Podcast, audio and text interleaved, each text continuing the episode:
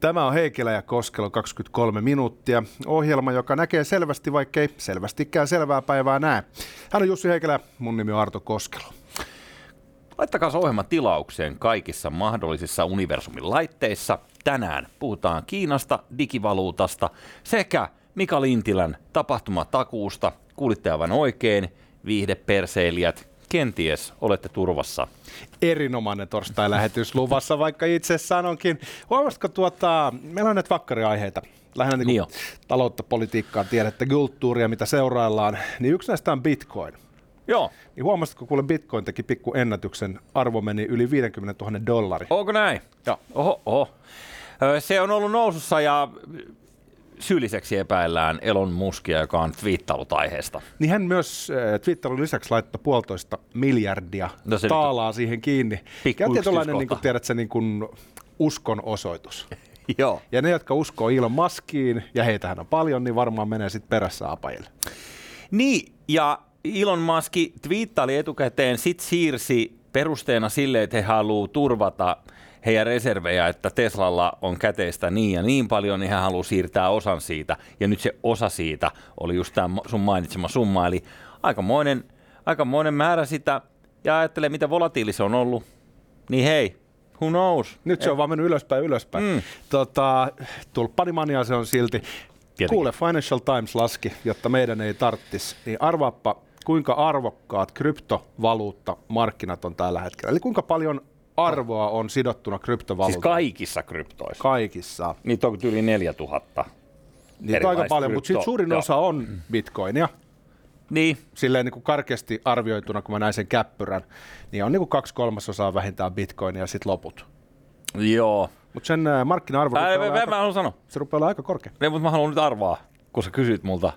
Nämä on mielenkiintoisia pähkinöitä. Aika korkea. Mä heittäisin tästä ihan läpällä, että se on 5,000 miljardia. Eli se olisi niin kuin 5 biljoonaa. Niin. Aika hyvä. Se on itse asiassa 1,500 miljardia, eli 1,5 biljoonaa. Okei, eli sä vedit sen vielä 3 kertaa paksuksi, eli puhallat lisää kuumaa ilmaa tähän hommaan. Näköjään. Ostakaa. Kohta se crashaa. Tämä on muuten hyvä uutinen herralle nimeltä Satoshi Nakamoto, joka on tämä pseudonyymi, jonka sanotaan keksineen Bitcoin. Jos häntä on edes olemassa. Niin, kun tämä on vähän tämmöinen niin tämä Banksy-homma. Mm-hmm. Mutta hänellä sanotaan, että on kuule yli 1 miljoona bitcoinia. Hänellä? Niin sen arvoisi nyt sitten 50 miljardia taalaa. Joo, hän olisi niin kuin aika rikas mies. Ei nyt ihan Elon Musk-tasoa, mutta siellä päin. Jos hän olisi. Hän olisi aika rikas mies. Jos hän olisi olemassa. Tiedätkö sen suomalaisen kaverisen Martti Malmi? Hän on antanut haastatteluja, itsekin haastatellut häntä. Niin hän oli yksi ensimmäisiä tämän Nakamoton jälkeen, jotka rupesi tätä niin kuin koodissa auttamaan. Ja jotkut jopa epäily, että hän olisi Satoshi Nakamoto. Okei. Mutta näin ei käsittääkseni ole. Ja hänellä oli tietysti niin kuin merkittävä posa niitä bitcoineja, koska hän oli ihan ensimmäisiä ihmisiä maailmassa siinä. Ikävästi joudun tässä kohtaa keskeyttämään ja kysymään, että miten niin oli? Mistä tämä imperfekti? No kato, kun esimerkiksi Kauppalehden Emil Elo, joka ei taida enää olla Kauppalehdessä, sen on ihan varma. Hän taitaa olla Hesarissa nykyään ja tässäkin ohjelmassa vierailut. Kyllä, terveisiä vaan Emilille. Niin Emil hän muun muassa haastatteli häntä suhteellisen hiljattain, ehkä pari vuotta sitten. Niin ainakin siinä hän kertoo, että ei mitään, kaikki meni ja kaikki on myyty. Ostettu pizzoja sillä. Jo, no ei nyt tietenkään. Mutta varmaan tiedätkö, yksi bitcoin, yksi pizza. Oli niin kuin vaihtokurssi tuossa vielä muutama vuosi sitten. Siis sehän on nyt pelkästään niin kuin tämän vuoden aikana, se on, onko se nyt 3-kertaistunut vai mitä se on, mutta siis joka tapauksessa ne oli aikoinaan vähän niin kuin arvottomia. Niin, joo. Oletko sä muuten seurannut, tämä on nyt ehkä sivulause tähän kaikkeen, mutta se, onko se Dogecoin? Joo, joka lähti... tiedän siis tämän nimen, mutta en ole siis seurannut. Joo. Mutta siis se lähti täytänä vitsinä, että joku rupesi vaan niinku somessa jakaa sitä, että meillä on tällainen Dogecoin tästä vuosia sitten. Silloin kun Bitcoin ekan kerran nousi vähän niinku suureen yleisötietoisuuteen, niin teki tästä vanhasta koirasta, mikä on niinku nettimeemi, joka on kiertänyt, että heillä on tällainen koini. Siis niin, sähän on esiinnyt ihmisenä, joka ei ymmärrä meemejä. Niin. Ja sitten niissä meemeissä on aina se koira, jolla on ne lasit. Eli, joka kuulemma jotenkin liittyy tähän Dogecoiniin. Ja sähän on yllättävän hyvin perillä. No ehkä joo, salaisesti, mutta anywho, niin somessa ruvettiin niinku jakaa sitä läppänä, että hei, meillä on tällainen Dogecoin.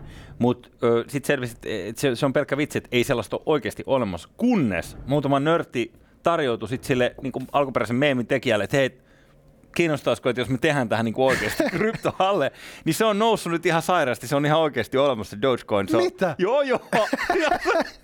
Se on jotain tyyliä, jotain dollarisenttejä se on tällä hetkellä, mutta ihmiset on ostanut sitä niin kuin tyyliä niin kuin satoituhansia kappaleita. Ainoa, mikä siinä on tietysti ongelma, on se, että siinä Dogecoinissa ei ole mitään määrää limittiä sitä paljonko sitä voidaan tehdä. Niin, eli se voi inflatoitua aika nopeasti. Loputtomiin. Joo, loputtomiin.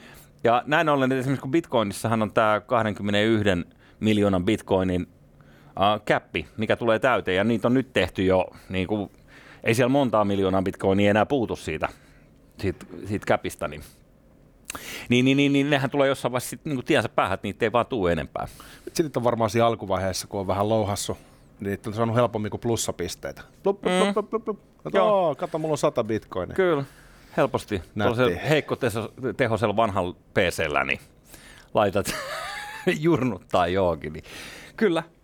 Mutta tässä kuulee jo ihmiset vähän spekuleeraa, että olisiko tuohon kryptovaluutta ja arvonnousuun ja erityisesti bitcoiniin liittyä sellainen dollarin jälkeinen aikakausi.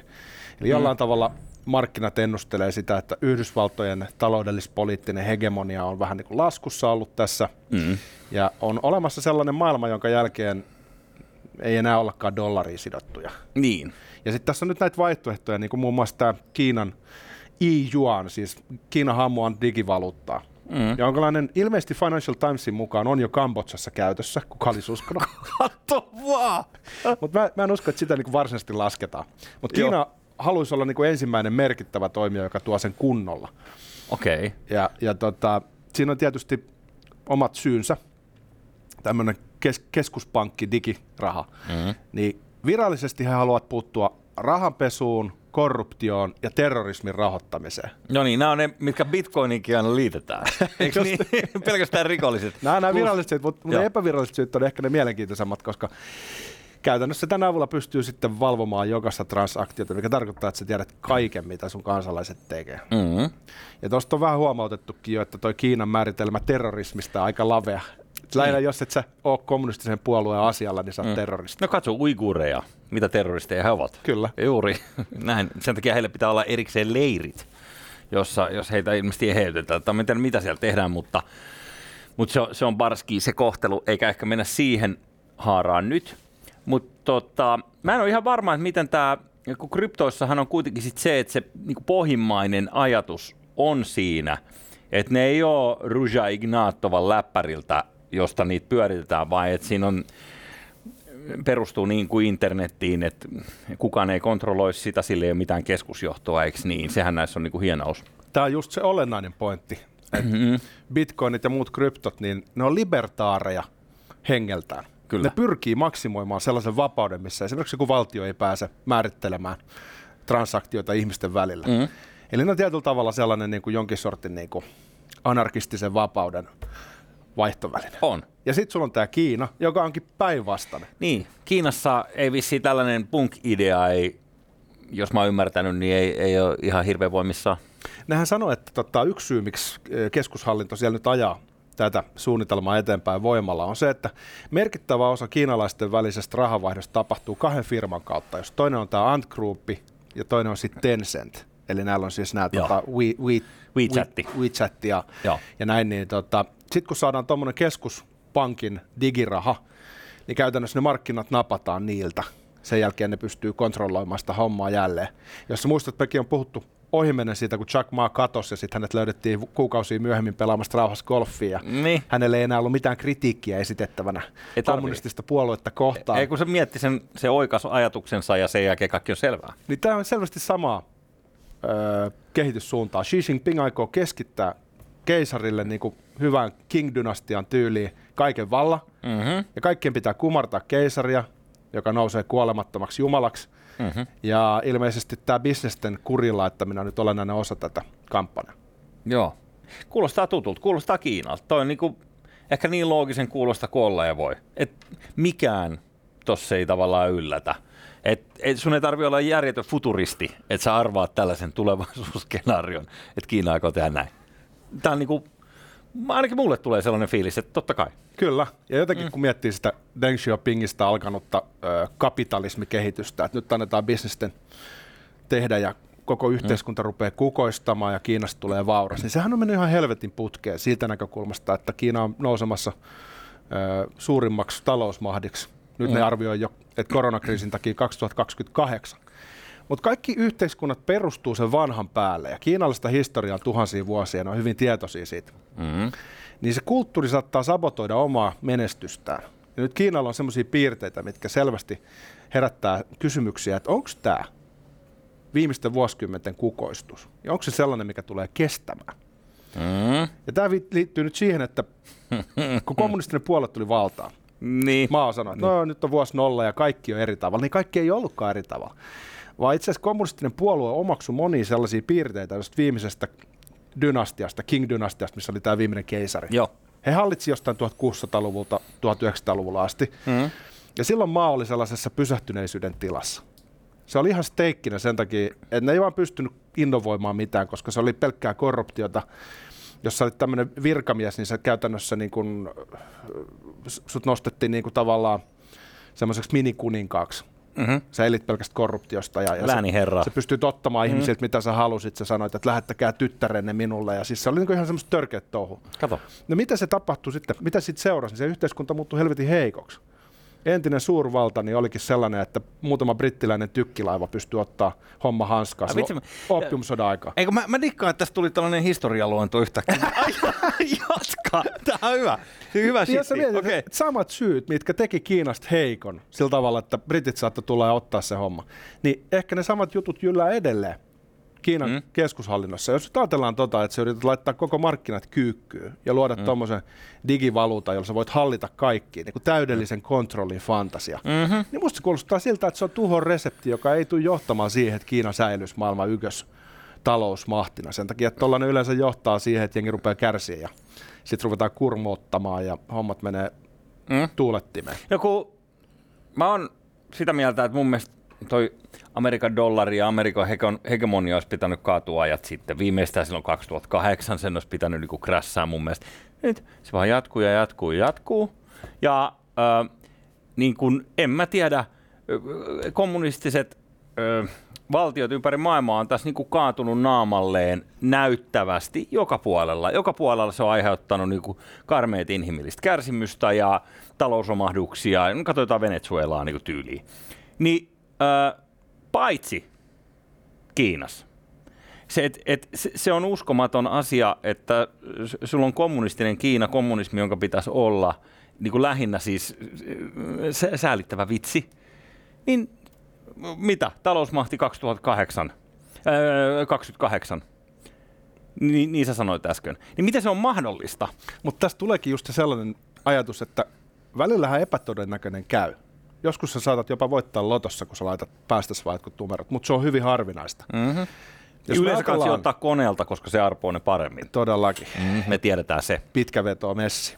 Mutta jos me ajatellaan sitä, että mikä niinku track record kommunistisilla järjestelmillä on. Joo. Ja sitten jos me katsotaan sitä, että millä tavalla sellainen despottinen kiinalainen hallintokulttuuri, missä on siis kyykytetty talonpoikia, kyllä, niin millä tavalla se on tuottanut sellaista kukoistusta tästä viimeisten satojen vuosien aikana, niin ei se ihan hirveän hyvin ole mennyt. Ja onhan se ihan hämmästyttävää, että ne on onnistunut luomaan tuommoisen talousihmeen, mutta voisiko se sisältää jo sen tuhon siemenen jollain tavalla siellä mullan alla odottamassa, että milloin koko homma rupeaa mädäntyä käsiin? Niin, no sitten jos joku sanoo tähän, että no, mutta Kiina ei ole niin kuin kommunistinen, että se ei ole kommunismi, mitä Kiinassa on, että siellä on tietyllä tavalla markkinatalous, joka toimii perversillä tavalla jo tähän mennessä ilman mitään digivaluuttoja, niin kuitenkin sen keskusvallan komennossa, eikö niin? No sitten joku voi sanoa, että no sehän on niinku fasismia, että jos se on valtiojohtoinen kapitalismi, missä valtio, eikö niin, subventoi tiettyjä firmoja tai kontrolloi tiettyjä firmoja. Niin kuin Mussolini Italia. Niin, tai Saksassa oli se yksi tietty juttu, en tiedä muistatko, mutta jos nyt ottaa uiguurit, että uiguureilla on leireitä tällä hetkellä ja näin poispäin, niin kyllä siinä sellaisia tiettyjä samanlaisia viboja on. Niin, me ollaan vähän niin kuin vanhojen määritelmien niin kuin vankeja. Me halutaan aina hirveä eronteko tehdä fasismia ja kommunismia siksi, että ne oli eri puolella tokassa maailmansodassa. Mutta molemmathan on samanlaisia keskusjohtoisia systeemejä, missä ensimmäisenä murskataan kaikki yksilön vapaudet niin, ja se alistetaan kaikki, siis taloudesta lähtien, niin valtion nostamiseksi. Siis vähentää serkkuja keskenään, sanotaan näin, että aatemaailma, että sehän on monta kertaa, niin kuin, jos aatemaailma on riittävän lähellä ja sulla on kaksi riittävän radikaalia samaa ääripäätä edustavaa, niin nehän on riidoissa keskenään monta kertaa. On, ja jos rupeat laittamaan boksiin rukseja, niin aika monet boksit täyttyy, niin kuin, sulla on totalitarismia, sulla on kollektivismia, kyllä. Tavallaan niin kuin, kyllä. Se on oikeastaan niin kuin semantiikkaa se keskustelu, mutta ehkä tämä on just se tavallaan niin kuin, se iso keskustelu, että kun siellä oli todella niin kun kapitalistinen vapaus. Omaisuuden suojahan oli mitä oli, mutta Deng Xiaoping sanoi, että rikastukaa. Mm. Ja sitten jos mietit isoimpia kiinalaisia yritysjohtajia, niin niistä 9/10 muistaakseni on tullut provinssin pikkukaupungeista. Eli ne ei ole siis vallanpitäjien tämmöisiä poliittisia broilereita, jotka on korruptiolla kahminut. Mm-hmm. Vaan Jack Maat ja kumppanit, ne on oikeasti tullut keskeltä ei mitään ja luonut menestyviä imperiä. Kyllä. Niin se on toiminut siis hetken aikaa. Joo. Ja nyt yhtäkkiä, kun se valta kahmitaan takaisin keskushallinnolle, niin nythän tässä käy niin kuin kommunismissa aina käy. Niin. Tämä on ehkä se niin kuin... Joo, tietenkin. Mutta toi on niin kuin markkinataloutta, että se on kyvykkäitä ihmisiä, jotka on kunnianhimoisia, jotka on valmiit kilpailemaan keskenään. Ja sitten kun ne kukkona tunkijoilla tarpeeksi tappelee keskenään, niin niistä jää seisomaan joku sinne kukkulan laille. Että ja nyt jos sulla tulee virkamies, joka pystyy missä kohtaa prosessia tahansa, tulee ja sanoo, että ai niin, toi tehdas muuten suljetaan ja ton tehtaan sä annat mulle. Tai sä lähdet vankilaan, niin yleisesti ottaen niin kuin insentiivit sellaiselle niin kuin lisäarvon tuottamiseen vähän laskee. Mm-hmm. Tulee vähän semmoinen olo, että ehkä mun kannattaisi sittenkin pysyä niin kuin tavallaan tutkan alla ja ainakaan olla rikastumatta silmittömästi, koska silloin lähtee henki. Joo. Ehkä Jack Ma tietää tästä enemmän kuin me.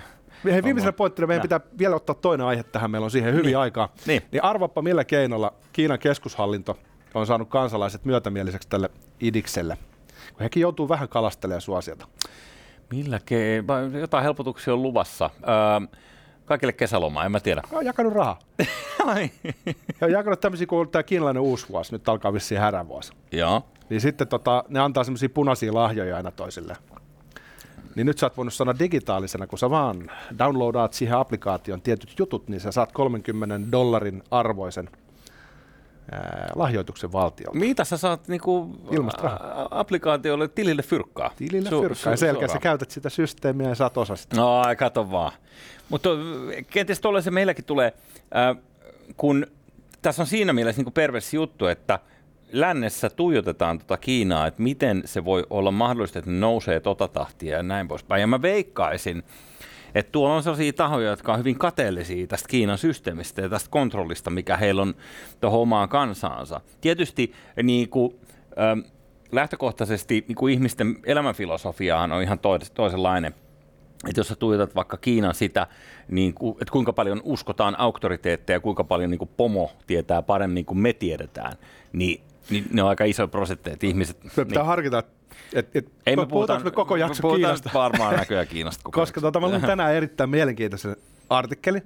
Mä tiedän, oliko mä täysin samaa mieltä sen kirjoittajan kanssa, mutta siinä esitettiin sellainen pointti, että kun Yhdysvaltojen republikaaninen puolue on tässä vähän muuttunut 20 vuodessa, ja ainakin mielestä siellä on vähän niin kuin irtaannuttu semmoisista tietyistä demokratian ideoista, siitä on tullut vähän sellainen oligarkkien puolue, niin tämän artikkelin mukaan ne on katsonut Kiinan nousua ja just tehnyt saman johtopäätöksen.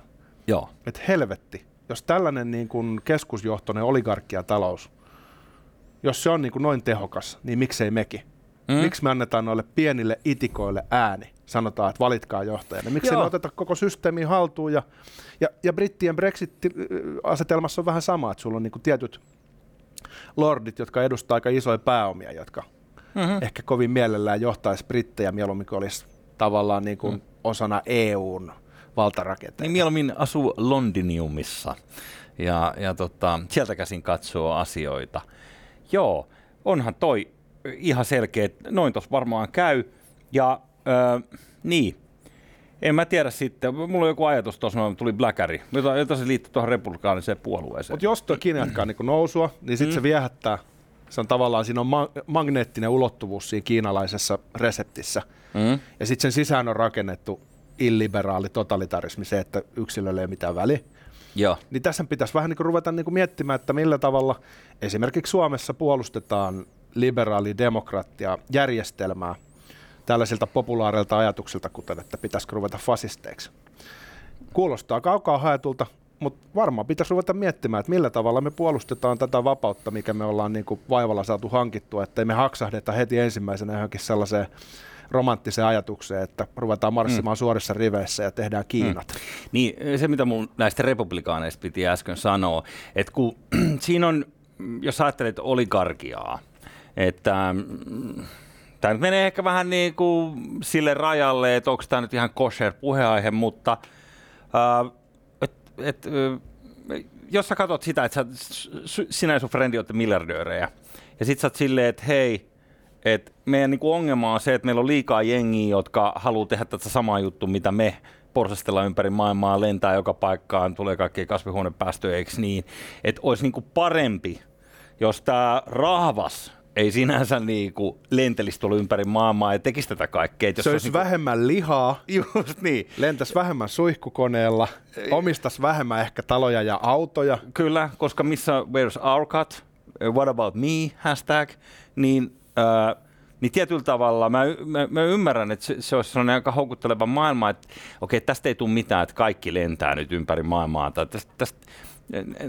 tämä on vaarallista meidän tulevaisuuden takia, niin sen takia olisi hyvä, jos esimerkiksi niin kuin suurin osa ei enää niin kuin menisi joka paikkaan tuolla tavalla, vaan... Niin, voisi esimerkiksi sitoo ihmiset henkilöturvatunnuksen mukaisesti johonkin tiettyyn maantieteelliseen alueeseen, esimerkiksi peltoon, ja sitten heitä voisi ruveta kutsua kansalaisen sijasta maaorjiksi. Torppareiksi. Onko se sun idea? Mutta hei, missään muualla maailmassa käsittääkseni tätä sosiaaliturvatunnusta ei käytetä niin kuin Suomessa. Et esimerkiksi Saksassa, joka on hyvin järjestelmällinen maa, niin kuin mekin, niin ne ihmettelee, että mitä on mahdollista, että suomalaiset tietää oman sosiaaliturvatunnuksensa. Et jos sä kysyt saksalaiselta, että mikä on sun sosiaaliturvatunnus, sä sanoo, että no, mulla on se jossain ylhäällä, jossain syntymätodistuksessa himassa, mutta en mä niinku sitä ulkoa muista. Ja saksalaisia voidaan muuten luottaa näissä Kiinan digivaluuttajutuissa myös. Saksassa ja Jenkeissä edelleen cash is the king. Ja siellä ollaan hyvin epäluuloisia semmoista ajatusta kohtaa, että ruvettaisiin tämmöistä keskuspankkirahaa tekemään digiversiona Kiinan malliin. Jos nyt ajatellaan Euroopan tulevaisuutta, niin se on aika hyvä, että Saksa, joka on kuitenkin merkittävin EU-maa, niin on selvästi siinä joukkueessa, missä ei ihan ensimmäisenä lähetä Kiinan mallin perään. Joo, jännittävää. Mutta mä en silti usko, että toi tekee tavallaan mitään eroa toi Kiinan kryptodigivaluutta, whatever it is, tai keskuspankkivaluutta diginä. Se on vaan niinku samaa jatkumoa, mielestäni. Siis et usko, että siinä on... Eli mä en usko, että se vaikuttaa niin kuin kaatavasti tähän koko Kiinaan millään tavalla. No, vapaus saattaa vähän mennä, mutta ei se niin. No mikä vapaus ylipäänsä? Koska kuningas on kuollut. Kauan eläköön kuningas.